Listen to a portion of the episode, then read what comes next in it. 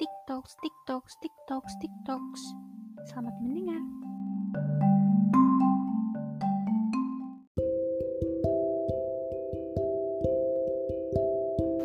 Halo semuanya, kembali lagi di podcast TikToks bersama aku Cila. Di episode kali ini aku bakalan membahas seperti yang di judul yaitu time management. Jadi lebih ke tips gimana caranya kalian supaya lebih pandai um, dalam mengatur manajemen waktu gitu. Karena tapi sebenarnya sebelumnya sebelumnya disclaimer dulu kalau aku ini juga masih dalam proses untuk supaya bisa mengatur manajemen waktu dengan baik dan terarah karena aku sendiri sebenarnya tipikal orang yang tidak disiplin begitu ya bunda um, jadi kenapa sih time management itu perlu gitu? Dan pasti gak semua orang langsung bisa pandai dalam manajemen waktunya.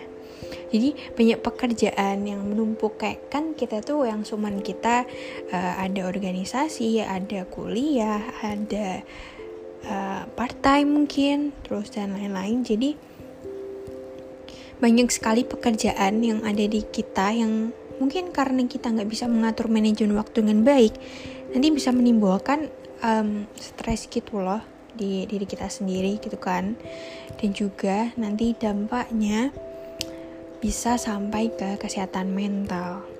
Kalau misalkan kalian tidak bisa mengatur manajemen waktu dengan baik, contohnya apa? Contohnya kalian bisa jadi hmm, pra anxiety attack, uh, juga bisa jadi burnout, gaslighting mungkin. Meskipun gaslighting itu adanya di sebuah hubungan, tapi ini juga bisa menyebabkan gaslighting gitu guys. Kalau misalnya kalian belum tahu gaslighting, tunggu aja nanti di episode selanjutnya aku bakal ngebahas tentang gaslighting.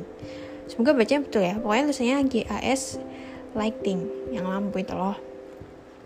Nah, jadi karena kita sebagai um, manusia yang ada di umur-umur yang produktif sekitaran 17 sampai 25 tahun mungkin yang sedang masa-masa produktifnya gitu kan. Pasti kita tuh banyak banget pekerjaan yang numpuk. Dan kalau misalkan kita nggak punya manajemen waktu dengan baik itu pasti semua akan menghambat kegiatan kita gitu kan. Jadi kita sebenarnya produktif cuman kita bingung cara atur waktunya gimana. Akhirnya gara-gara kita saking banyaknya tugas yang harus diselesaikan yang seharusnya kita bisa menjadi seorang yang produktif malah jadinya kita males-malesan. Terus akhirnya kita burnout kita bingung stuck deadlock gitu loh. Harus ngerjain yang mana dulu itu pasti sering banget karena aku juga ngalamin seperti itu gitu. Dan kemampuan time management ini sangat dibutuhkan oleh semua orang sih sebenarnya nggak cuman orang-orang yang dalam masa produktif juga. Dan ini juga sangat penting sekali terutama bagi orang-orang yang berkecimpung di dunia bisnis, apalagi yang bisnisnya tuh masih kecil atau yang masih small, small owner bisnis, jadi kamu ngerjakan semuanya sendiri gitu kan. Karena biasanya di bisnis atau perusahaan kecil kita itu uh, mengerjakan semuanya secara bersamaan gitu loh, multitasking gitu kan, ya enggak sih. Apalagi kalau misalkan kalian um, punya karyawan dan kalian juga memperkerjakan karyawan kalian itu dengan berbagai macam jenis job desk gitu kan. Nah jadi uh, supaya kita bisa mengaturnya dengan lebih baik lagi, seperti ini apa sih?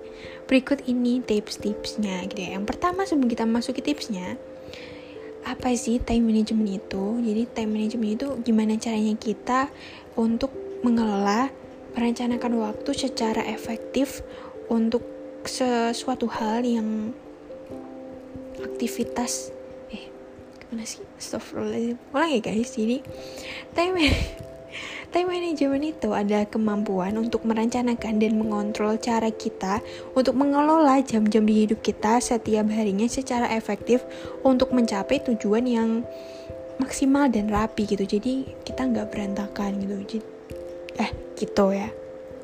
Terus apa sih manfaatnya time management? Selain yang aku udah sebutin tadi uh, terutama buat teman-teman yang lagi ada di dunia bisnis gitu atau teman-teman yang mungkin seorang aktivis ini kayaknya cocok banget manfaat time management ini. Uh, yang pertama itu pasti uh, nanti kalian bisa menyebabkan reputasi kalian itu meningkat. Bukan di sini bukan bermaksud untuk kita gila reputasi enggak. Maksudnya kalau misalkan kita mengerjakan berbagai berbagai pekerjaan dengan cepat dan lebih dari harapan maksudnya kayak kalian membuat sebelum deadline gitu pasti kita akan dianggap oleh lingkungan sekitar kita bahwa kita berarti bisa melakukan pekerjaan atau membebani membawa tanggung jawab dengan baik gitu kan. Jadi kita bisa uh, menimbulkan reputasi yang baik di lingkungan sekitar kita gitu Terus yang selanjutnya kita akan lebih banyak waktu luangnya. Karena apa? Karena kita kan udah disiplin tuh sama uh, time managementnya kita. Jadi pastinya kita akan menyelesaikan pekerjaan itu sesuai jadwal dan bahkan lebih cepat mungkin sehingga kamu akan banyak waktu luangnya gitu. Lalu juga karena hal itu kita pasti akan stressless atau kita tidak akan stres. Karena orang yang stres itu biasanya juga disebabkan karena terlalu banyak atau terlalu produktif kan. Tapi orangnya tidak pandai mengatur time management. Nah jadi gimana sih caranya eh apa sih manfaatnya time management itu? Salah satunya supaya kita tidak stres gitu. Jadi mungkin kalau misal kalian ngerasa stres tapi kalian nggak lagi ngapa-ngapain maksudku di sini kayak nggak lagi galau atau nggak lagi ada masalah yang besar dengan lingkungan sekitar kalian tapi ternyata sebenarnya masalahnya di kalian sendiri karena kalian nggak pandai mengatur waktu gitu kan. Jadi kalau misalkan kalian dikejar-kejar deadline terus banyak banget rapat yang harus dilaksanakan karena kalian pusing gitu kan lupa untuk manajemen waktunya ternyata hari ini dan hari ini ada rapat di waktu yang sama. Kita nggak sempat untuk uh, mereschedule jadwal yang lain supaya kita bisa maksimal di rapat-rapat yang lain gitu kan. Nah jadi kita tidak akan dikejar-kejar oleh deadline, oleh rapat yang bersamaan dan pastinya kita akan lebih santai, tenang dan fokus gitu. Dan juga kita akan enjoy. Karena kita harus enjoy, guys. Karena YOLO, ngerti kan? You life ons. Gak ngerti bacanya, sorry. Terus yang selanjutnya kita pasti juga karena kali kita udah stressless, kita akan mengurangi masalah. Karena kenapa? Seseorang yang udah stres dan terburu-buru dia tuh cenderung terledor dan menciptakan masalah yang lain gitu kan. Karena kita panik, otomatis entah yang misalkan ya kita ada deadline itu jam 23.59 kita baru menyelesaikannya itu pukul 23.55 gimana nggak panik? Apalagi kalau misalkan keadaannya hujan deras kan ada geluduk. Geluduk bahasa Indonesia nya petir ada petir gitu terus sinyalnya kayak lemot kan panik. Terus akhirnya kalian uh, benerin jaringannya itu terus belum kalau misal laptop kalian nggak hang ya ampun itu udah jatuh tertimpa tangga banget. Nah itu kan pusing kan? Kan jadi kita ada masalah baru dan akhirnya kita terlambat untuk mengumpulkannya otomatis jadi ribet gitu kan? Bisa jadi kalau misalkan dosen kalian atau um, atasan kalian sangatlah strict kalian bisa aja dapat hukuman baru. Kan itu menambah masalah baru kan. Jadi dengan misalkan kita mengatur time management dengan baik kita pastinya nanti akan mengurangi masalah yang ada gitu. Dan juga setelah kita udah stressless, udah mengurangi masalah, lebih banyak waktu luang, reputasi kita bagus, pastinya kita juga akan lebih banyak bisa menyelesaikan pekerjaan. Karena apa? Karena kita udah mengatur waktu dengan tepat gitu ya. Otomatis kita menyelesaikan pekerjaan dengan lebih cepat. Nah, setelah itu kita bisa mengambil pekerjaan yang lain gitu kan. Simpelnya gini. Kita misalkan um, di semester 1 kita udah bisa menyelesaikan 24 SKS dan di semester selanjutnya otomatis kalian bisa mengambil SKS yang lain. Karena kalian sudah bisa menyelesaikan SKS tersebut dengan sempurna gitu. Kasarnya seperti itu teman-teman. Jadi kita bisa melangkah lebih banyak gitu kan daripada teman-teman kita yang lain yang mungkin time manajemennya belum baik gitu. Nah jadi dan juga gini nih ada sedikit catatan. Ketika misalkan kalian sudah menyelesaikan uh, deadline sesuai dengan apa yang kalian rancang yang sudah kalian lancang terus kalian ada waktu luang kalian jangan manfaatkan waktu luang itu hanya untuk yeay aku sudah selesai bye guys. Kayak kalian melihat teman kalian yang di belakang aku sudah selesai bye. Jangan kayak gitu. Kalau bisa kalian ngambil pekerjaan yang lain yang juga bakalan bantuin self booster kalian atau self development kalian gitu. Jadi jangan sampai nganggur sih kalau kata aku karena aduh gimana guys kita masih di masa-masa produktif gitu nah kira-kira nih kan udah menjelaskan manfaat udah menjelaskan pengertian terus gimana sih cara tipsnya Oke, jadi tips yang pertama kita itu harus fokus teman-teman. Jadi kita harus ngerti apa yang mau kita capai, um, apa yang hal-hal yang mendukung goals kita. Jadi kita harus fokus gitu loh. Kita harus tahu apa goals kita. Jadi dalam bentuk goals juga atau fokus juga kalian jangan terlalu banyak dulu. Cukup aja misal dalam jangka waktu satu jam ke depan. Uh, kalau misal tidak satu jam ke depan, misalkan terlalu pendek, mungkin bisa aja satu hari.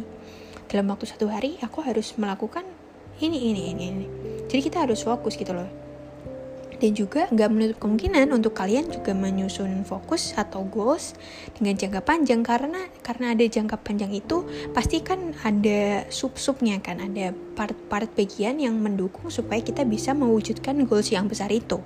Misalkan kita ambil contoh um, seorang atlet pelari dia ingin bisa wah sosokan atlet lagi. Apa ya contohnya? Ya nggak apa-apa di. Atlet aja. ya kan atlet. Seorang atlet ini dia itu kepingin bisa mencapai eh mendapatkan medali emas. Dengan misalkan rutenya tuh berapa meter ya? Misalkan yang paling jauh berapa sih? Ya anggap aja yang jauh 200 meter gitu ya. Pasti deket banget sih lah. Ya nggak apa-apa lah 200 meter. Otomatis dia akan latihan dulu ngelatih pernafasannya dengan lari kecil jogging. Terus jogging dia sudah berhasil mengatur uh, pernafasan dia bisa lari. Misalkan sampai 50 meter 50 meter dia udah enjoy dia bisa ngegas lagi tuh terus sampai 100 meter dan 200 meter dan akhirnya latihan terus. Dia bisa mendapatkan 200 meter dan juga bisa mendapatkan medali emas jadi gitu. Jadi kita fokus di goals kita apa jangka pendek dan jangka panjang dan kita harus bisa mengatur hal-hal yang uh, mengganggu fokus kita gitu guys. Terus yang selanjutnya kita lihat gitu hal apa aja yang bisa membuang waktu. Kan? Jadi itu penting banget. Apalagi aku aku sebenarnya orang yang mudah terdistraksi sekali. Dan sebenarnya guys FYI ya um, orang yang produktif itu sebenarnya bukan sebuah kelebihan loh. Karena apa eh, ini dalam konteks yang berbeda. Maksudnya ketika kita misal uh, bisa melakukan beberapa hal dalam waktu yang bersamaan itu sebenarnya bukan hal yang bagus. Karena berarti artinya apa? Artinya kita tidak tidak mudah fokus gitu loh. Kita fokusnya terpecah-pecah.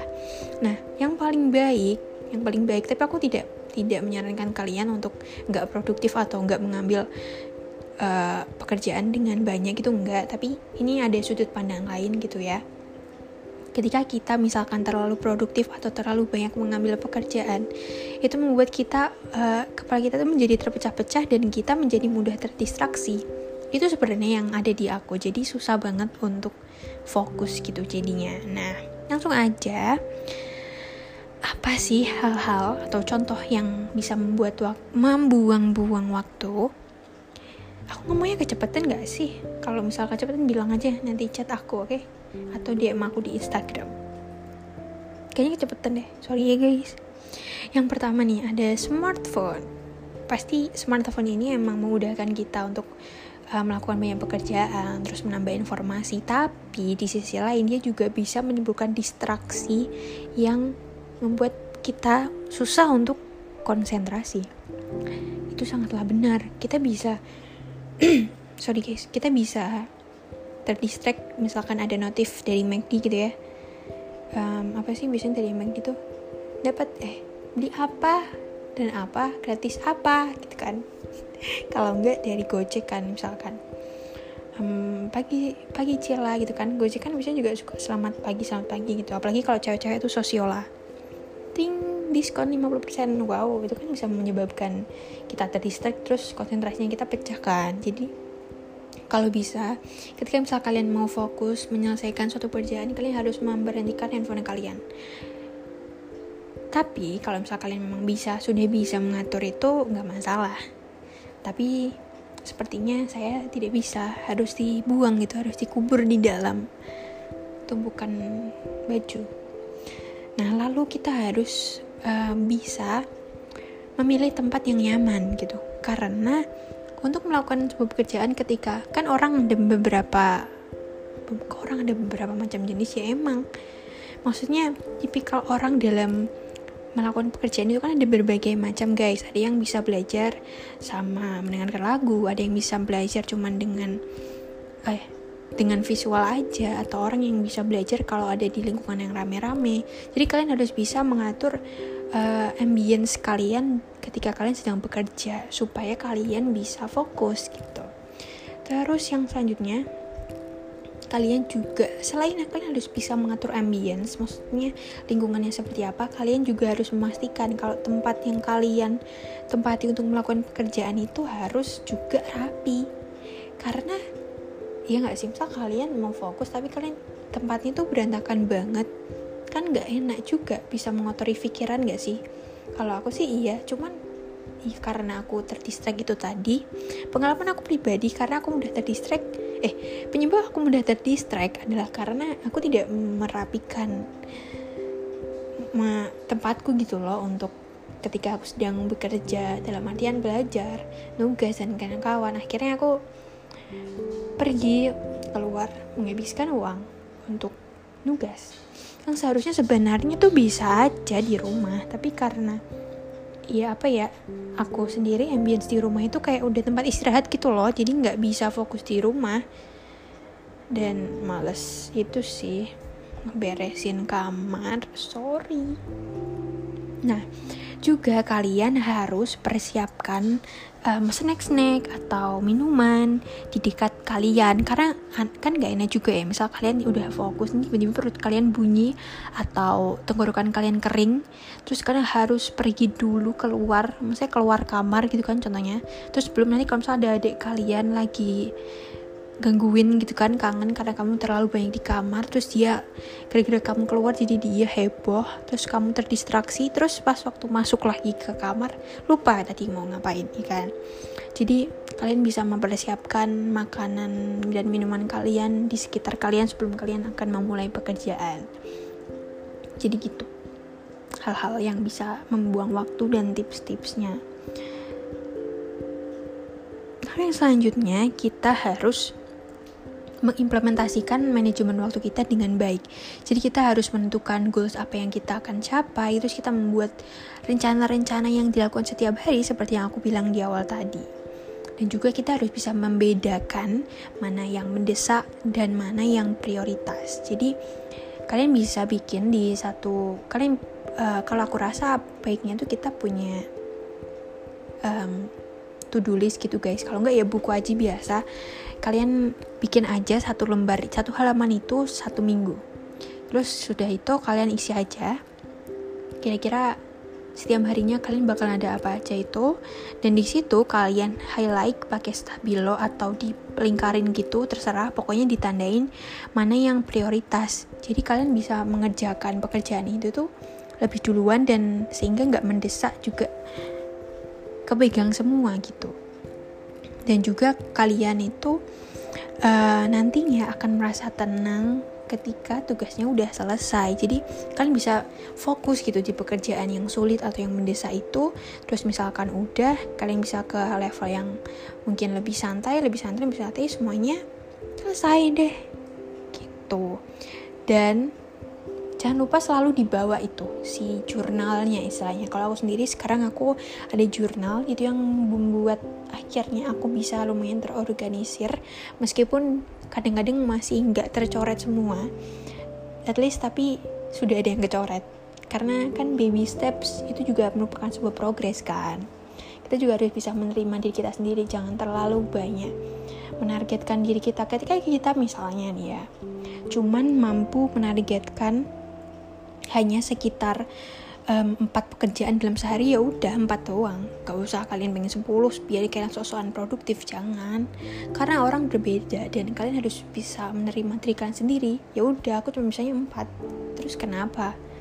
Terus misal kalian ketika misalkan empat tuh udah selesai semua tapi kalian masih nganggur nah kalian bisa mikir tuh nanya aku ngapain ya? Uh, kalian bisa melakukan hal-hal seperti hiburan yang lain atau kalian bisa baca buku istilahnya tetap melakukan aktivitas yang menunjang goals kalian untuk jangka panjang. Jangan membuang-buang waktu, oke? Okay?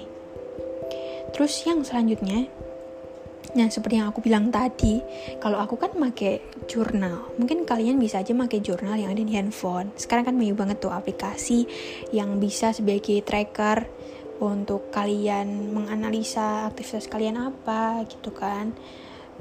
Ya, seperti itu. Terus yang penting dalam mengatur jadwal itu tadi uh, kalian harus komitmen, jangan hanya ditulis doang gitu kan.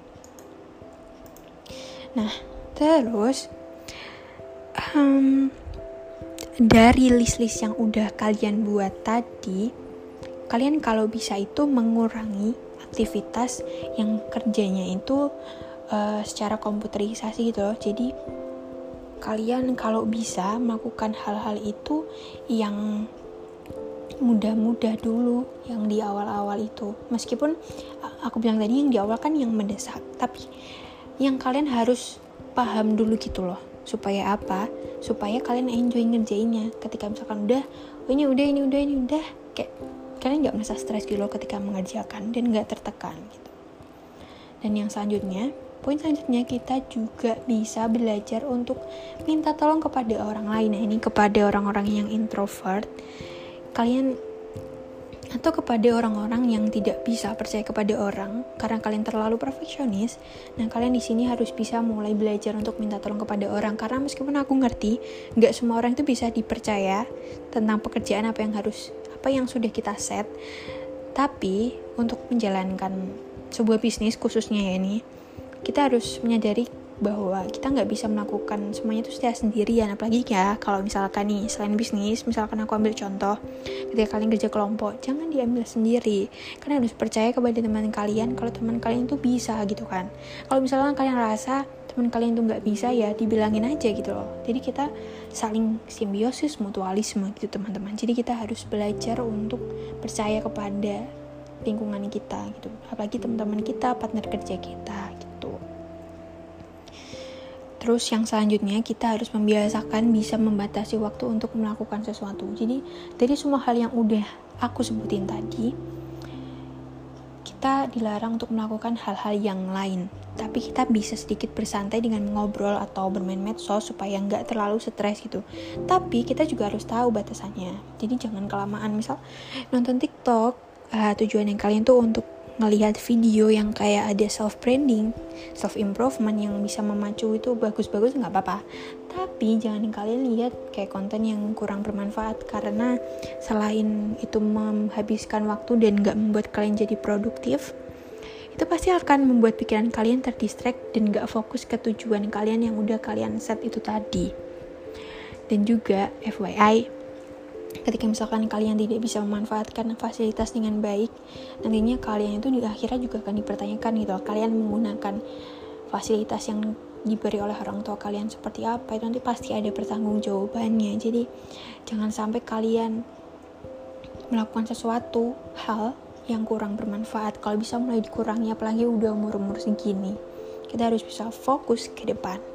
Oke? Okay? gak usah bucin-bucin dulu lah. Itu sangat mengganggu Terus yang selanjutnya, kan aku ngomong yang selanjutnya mulu, yaudah biarin. Sorry guys.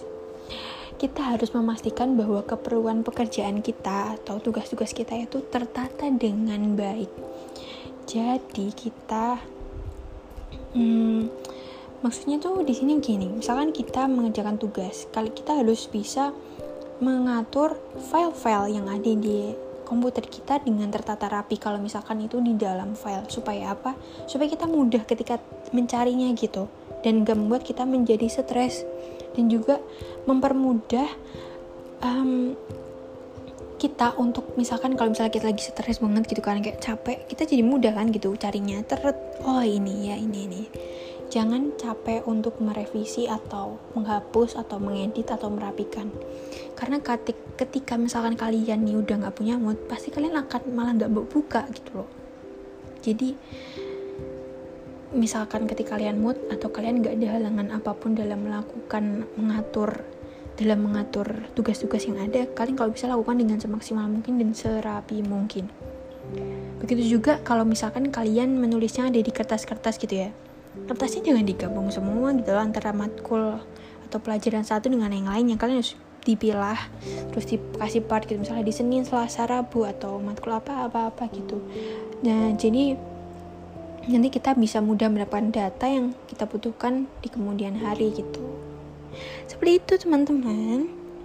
Yang terakhir kita jangan hmm, jangan terlalu banyak memiliki waktu luang jadi ketika misalkan kita ada waktu yang misalkan nih, misalnya kita ada meeting atau kita ada kelas. Sambil kita nungguin kelas, misal kelasnya jam 10 gitu ya. Kita udah siap jam 9. Nah, jam 9 kalian jangan cuma berdiri aja diem di depan laptop. Kalian bisa memanfaatkan waktu kayak yang ada dengan laptop, yang berhubungan dengan laptop itu. Misalkan kalian belajar materi yang sebelumnya. Nanti kalian bisa yang bisa kalian tanyakan dengan dosen kalian di kemudian hari. Eh di momen habis ketika uh, kelasnya dimulai gitu. Atau kalian bisa eh, cari-cari uh, gitu referensi tentang mata kuliah yang yang akan kamu laksanakan nantinya gitu. Jadi kita harus bisa um, mengatur daftar aktivitas kita dengan apa yang kita kerjakan. Tapi yang waktunya itu dalam waktu cepat gitu kan. Misalkan kan ya cuman misalkan um, scrolling mencari informasi tentang kalau di mata kuliahku kemarin itu ada mencari populasi peternak. Itu kan kita bisa cari tuh populasi peternakan di Surakarta gitu. Kita bisa baca sebentar. Kalau misalnya ganjel kita nanti bisa tanya ke dosen kita. Kalau misalkan tanya kalau kita tanya kita kan nanti bisa menambah poin keaktifan juga kan. Jadi seperti itu. Kita harus memanfaatkan waktu kita dengan baik. Jadi jangan pesan yang bisa di apa sih? Uh, yang bisa diambil dari asli guys mohon maaf nih aku sedang tidak di mood yang baik jadi ngomongnya kayak gini deh sorry ya. I'm okay tapi tapi I'm not good juga Pokoknya kesimpulan yang bisa diambil dari beberapa tips time management yang aku bilang tadi adalah yang pertama, uh, kalian harus fokus. Yang kedua, kalian harus bisa nge-set goals kalian dengan surrounding ambience kalian. Terus surrounding maksudnya dibagi part-partnya juga ketika misalkan kalian mau melaksanakan goals itu terus uh, kalian juga harus bisa mengatur waktu supaya padat tapi merayap. Nggak padat tapi diem. Terus kalau macet kan padat tapi diem. Marah-marah kan orangnya. Terus jadinya stres. Nah jangan seperti itu. Jadi kita harus pandai mengatur waktu ya supaya kita bisa enjoying our life gitu kan. Stressless bro. Karena kita yolo gitu. Um, kurasa episode kali ini cukup seperti eh cukup sampai di sini. Kalau kalian rasa konten ini bermanfaat dan teman kalian wajib dengerin, kalian bisa bantu share di media sosial kalian dan jangan lupa tag aku. Dan jangan lupa follow Instagram at podcast.tiktoks yang nantinya ketika sudah kita unprivate kita sudah bisa menge-share yang lainnya yang pastinya akan lebih bermanfaat. Seperti itu teman-teman bye